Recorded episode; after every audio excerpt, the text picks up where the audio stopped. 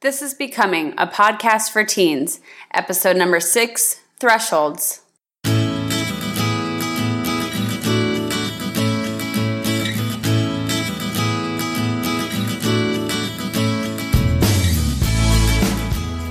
Hi there, and welcome to Becoming, a podcast for teens and young adults, where together we are becoming more than we are and who we were always meant to be. Each episode will feature different topics to enhance your growth, help you see the world differently, and discover who you really want to become. I'm your host, Tawny Beardall. I will be interviewing guests with unique experiences and experts in different fields to help us get the most out of each episode.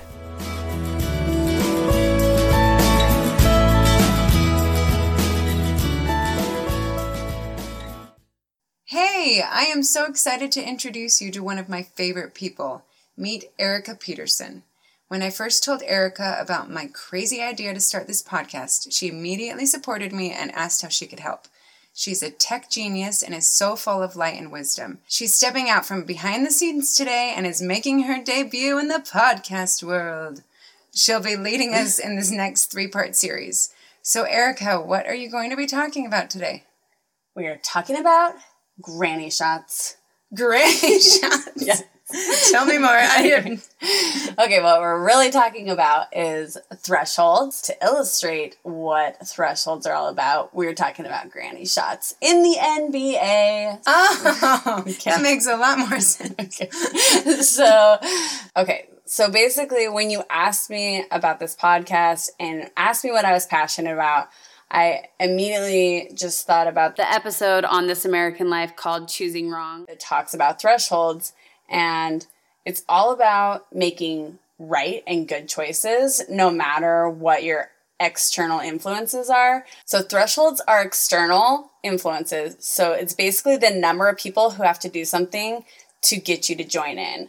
So, to illustrate this, we actually are talking about doing granny shots in the NBA. So, Wilt Chamberlain, he holds the record for the highest scoring NBA player ever. He scored 100 points in a single game, and nobody has come close to that record. So the closest is Kobe Bryant, and he scored 86 points in a game, and that was in 2006. Wow. Yes.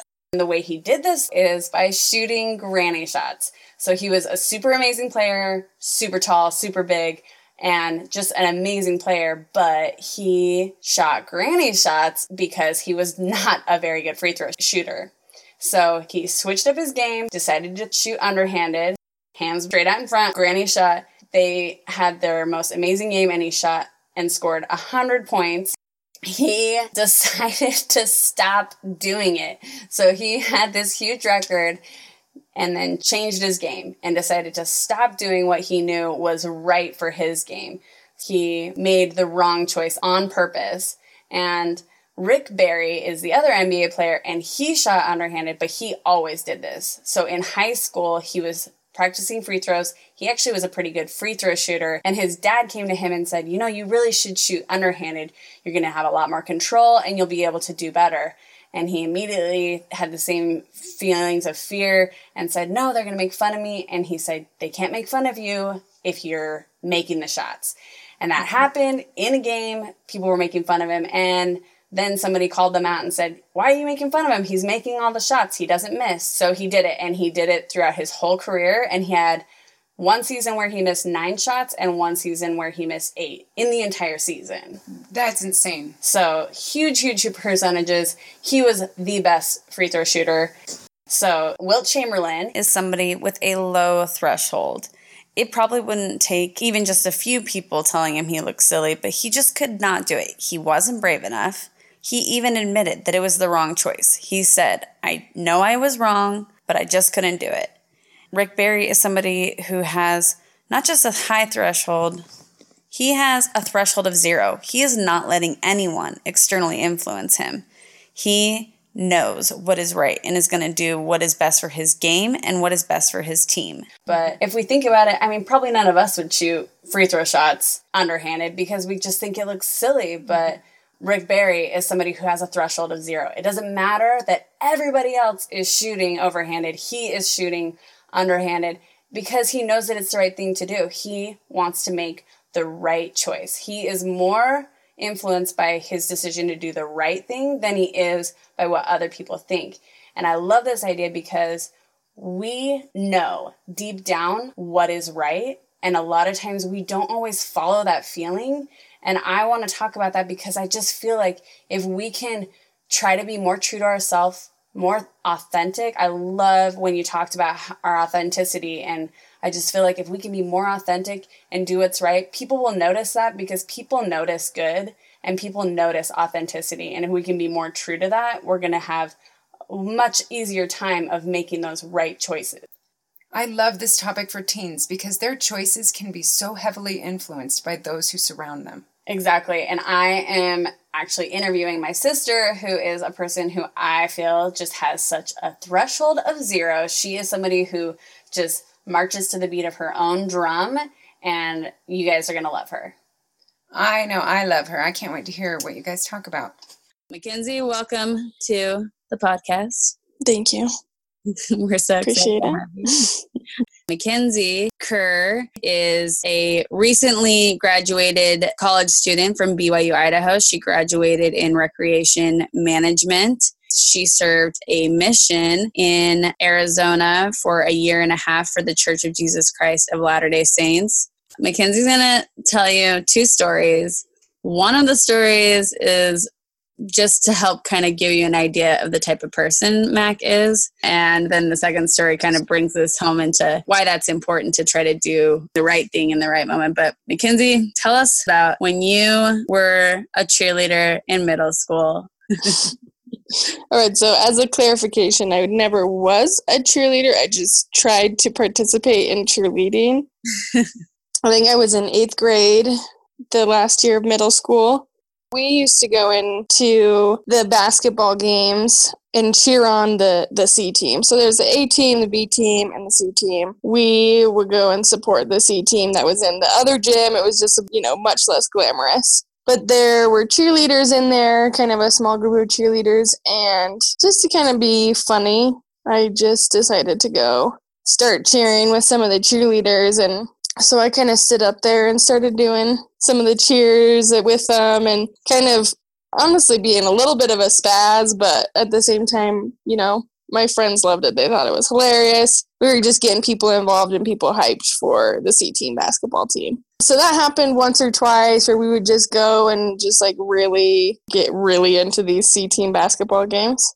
I started to get much more involved that it was like a regular thing and really involved. really involved. And uh, again, I was not on the cheer squad, just not even sort of on the cheer squad. But I had found Erica's old cheerleading outfits from when she was in middle school. So- I'm seven years older than Mackenzie. And when I had this cheerleading outfit, it was like the hand me down for years and years and years. So these were basically like 80s track suits that were like the kind of go when you rub them together, like not a sweatsuit. it was it was ugly when I wore it. Then seven years later, yeah, they were the swishy. It was a swishy tracksuit that was yeah that was yellow and purple. It was absolutely atrocious, and we knew it, and it was made it that much better.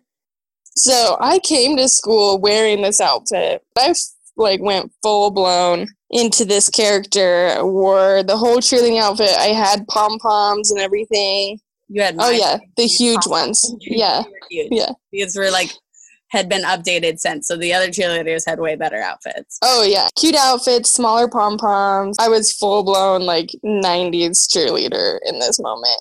We had people coming out just simply to like to kind of watch me and just get hyped at these basketball games and it got to the point where there was a basketball game one afternoon and I had to go support my team. So I rode my electric scooter all the way back to school and I was cheering on the C team and I actually even like went so far as to take the liberty to perform during halftime.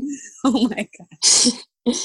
where I mostly just like did really terrible toe touches and somersaults on the gym floor. So really, like it was mostly a joke, but the cheerleaders loved it. My friends loved it, and it was just kind of to have fun and be there for this team. But my friends went so far as to kind of encourage me to go into the big gym where the A team and the B team would play, I felt this boost of confidence and I was like, you know what? Yeah, I'm going to go out there and I'm just going to join the cheerleaders and just do my thing. So I went out there and I start I start cheering and I make eye contact with the with the cheer coach on the other side of the gym.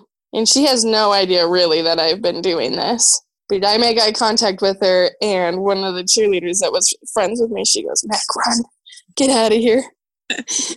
and so I take off and go running back into the into the small gym back with the C team and the cheer coach, she follows me. She comes up to me and I'm kind of trying to hide from her, but she comes up to me and she goes, You know, it's not you, but you just don't have enough practices to be on the cheer team. She's like, There's nothing wrong with you or what you're doing. She's like, You just don't have enough practices to be participating in the cheer team. And I was just like devastated. like, I tried to play it off like, oh, whatever, you know, like, oh, I got kicked out, you know, from doing whatever, from cheering. But I was like, I'm not even on the cheer squad, and I just got kicked off and stuff. But in reality, I was for sure like kind of devastated. It really became something that like I loved to do. It made people laugh. It just was fun, and it was kind of something that came to an end really abruptly and just a little ridiculous. And I remember I went to go ride my scooter home and my scooter. The battery had died. And i pushed it all the way home and when it rains of, it pours. It's so true. Just kind of miserable in my tracksuit. And i got home and i remember sitting down at the dinner table and my parents asking me you know how was your day mackenzie? And i just was like oh i got kicked off the cheer squad. And both of them were like when were you on the cheer squad and it just was this kind of like secret life that i that i had lived and it was pretty funny it was a good time and when i think back to it like that really was like one of the times of my life where i'm like i wish i was like that all the time still you know i always felt like you were somebody in middle school and high school that was braver and sure of who you were than I was when I was in high school. And I always admired that about you. I love this story because it's so funny, but I also just love that it just shows the type of person that you are, that you're brave enough to do something that nobody else would really try to do. But when it really counts, doing something right, that's what this next story is about. As I mentioned, Mackenzie served a mission in Tucson, Arizona, and this next story takes place while she was on her mission. Go ahead. All right. So as a missionary, you know, we we dedicate ourselves to the work that we're doing. We leave our families, we leave everything behind. We commit to serving Jesus Christ and being a representative of him and trying to help other people come close to him in my first area in Tucson, I, you know, was brand new to missionary work and still kind of adjusting to being a missionary that's kind of separated from the world. We don't have cell phones or TV or internet or social media. We're really just dedicated fully to being a missionary. I came to this point where I, I'm around my peers still, but I noticed that I hadn't quite left the world behind yet. And I had picked up a few habits from some of my peers and just in general that didn't make me look like this representative of Jesus Christ that I wanted to be. It was things kind of like singing popular music or using a lot of slang, movie quotes, things like that, that would just kind of take our focus away from what we were doing. So I made a goal in my mind. I, I wanted to do a, a fast from the world, was what I called it. And it was to just kind of help me focus and force myself to just leave those things behind and hopefully create a habit of of not using slang and making myself be someone more mature and more more righteous and have a better ability to, to be a representative of Jesus Christ. And so I came up with this idea, and I thought, you know what better way to do this than to involve my other peers that I'm with, these other missionaries. So I asked my companion to do it with me, and she said she totally would do it. Then I came to the elders that were with us, so these male missionaries, and I really liked these guys. They were fun, they were cool, they really liked me and really embraced me even as a new missionary. But they were also the ones who had kind of got me to use a lot of slang like fetch and freak and those kinds of things. So we went, sat down to lunch one day with them, and I told her, I said, Hey, you know, I really thought about this. I want to change some of my thoughts and actions so that I can be more focused on missionary work. So I gave them this proposal that we could help each other be accountable and just call each other out if we make any slips these two boys just looked at me and just were like, no, no way. We are not doing that. That's too hard. They said that they didn't want to stop using the word fetch and that it was it was stupid.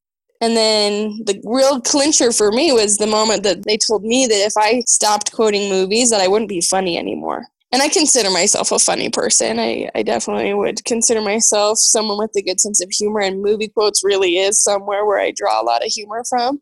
And so the moment that they said, you're not going to be funny anymore, that really hit home where I was like, maybe I'm not going to be funny anymore, you know? But I really felt like it was something that I should do. And I just rolled my eyes and said, okay, fine, I'll do it on my own. I knew that it was something that would benefit me. And so I committed to it. And it took only a few days of really holding myself to this goal that these things didn't even cross my mind anymore. Slang wasn't even a part of my speech. Movie quotes just kind of faded into the background. And then me and my companion, we talked about a lot more positive things like the people who we were working with and experiences that we were having. It just became something that was a huge anchor for me for the rest rest of my mission. It really set the tone for the whole rest of my mission. It was something that showed me that if I put my mind to something, that I can achieve it, that I can change who I am because that really was what my mission became for me was, you know, I was there to serve other people, but in reality, I changed so much myself. That was really one of the greatest blessings that came from my mission. And and that was the first turning point was when i committed myself to dedicating myself to the work. It really happened. And i mentioned this story later on to those elders. They kind of roll their eyes but they both have apologized to me that they did that and they discouraged me from doing something that was so positive. It was really a good experience to just kind of see that it didn't matter what anybody else thought that if it was beneficial for me that was what just needed to happen it was a great experience. It really, really changed my life just to clarify for everyone listening, these are two guys who are awesome people that have been, they were dedicating their lives to. This is just something that was an extra level. And it sometimes is hard to do things that you know are good or right. Even when good people around you are discouraging you, sometimes you just have to have that threshold of zero and just do it anyways because you know it's right. It's something that really takes a lot of effort, but it usually ends up really blessing our lives it's always so hard for us to do that because we really want other people around us to want to do good with us, but that sometimes doesn't happen. So I love that story. Thank you so much for sharing. Of course. Mac, if you could tell your teenage self one thing, what would you tell yourself? Just not care so much. Let it go. And I think back to the person that I was in middle school and then the person that I was in high school and the person that I am now. Sandwiched in between that is somebody who wasn't as authentic and wasn't as secure. I just would definitely say to myself to just not sweat so much of the small things. And if you just ride the ride, you know, you don't get too high on the highs, you don't get too low on the lows. I love it. Awesome. Well, thank you for joining us, and we really appreciate you. Of course. Thanks for having me. Okay, listeners. I hope that those examples and stories helped you think of a few times in your life when you wish you would have had a threshold of zero, when you wish you would have stood up for something you know is right. I want to challenge you to sit down and write down one thing that you are going to have a threshold of zero for. Whether it's standing up for somebody who's being bullied, or choosing not to participate in drugs or alcohol, or maybe it's just not using swear words. Whatever it is, I want you to write it down and then I want you to practice what you're going to do in those situations. Practice what you're going to say and be ready for it so that you don't have to worry about it when those situations come. You've practiced. You know what to do. And yeah, the details might be different, but you know what you're doing and you know what you are doing is right.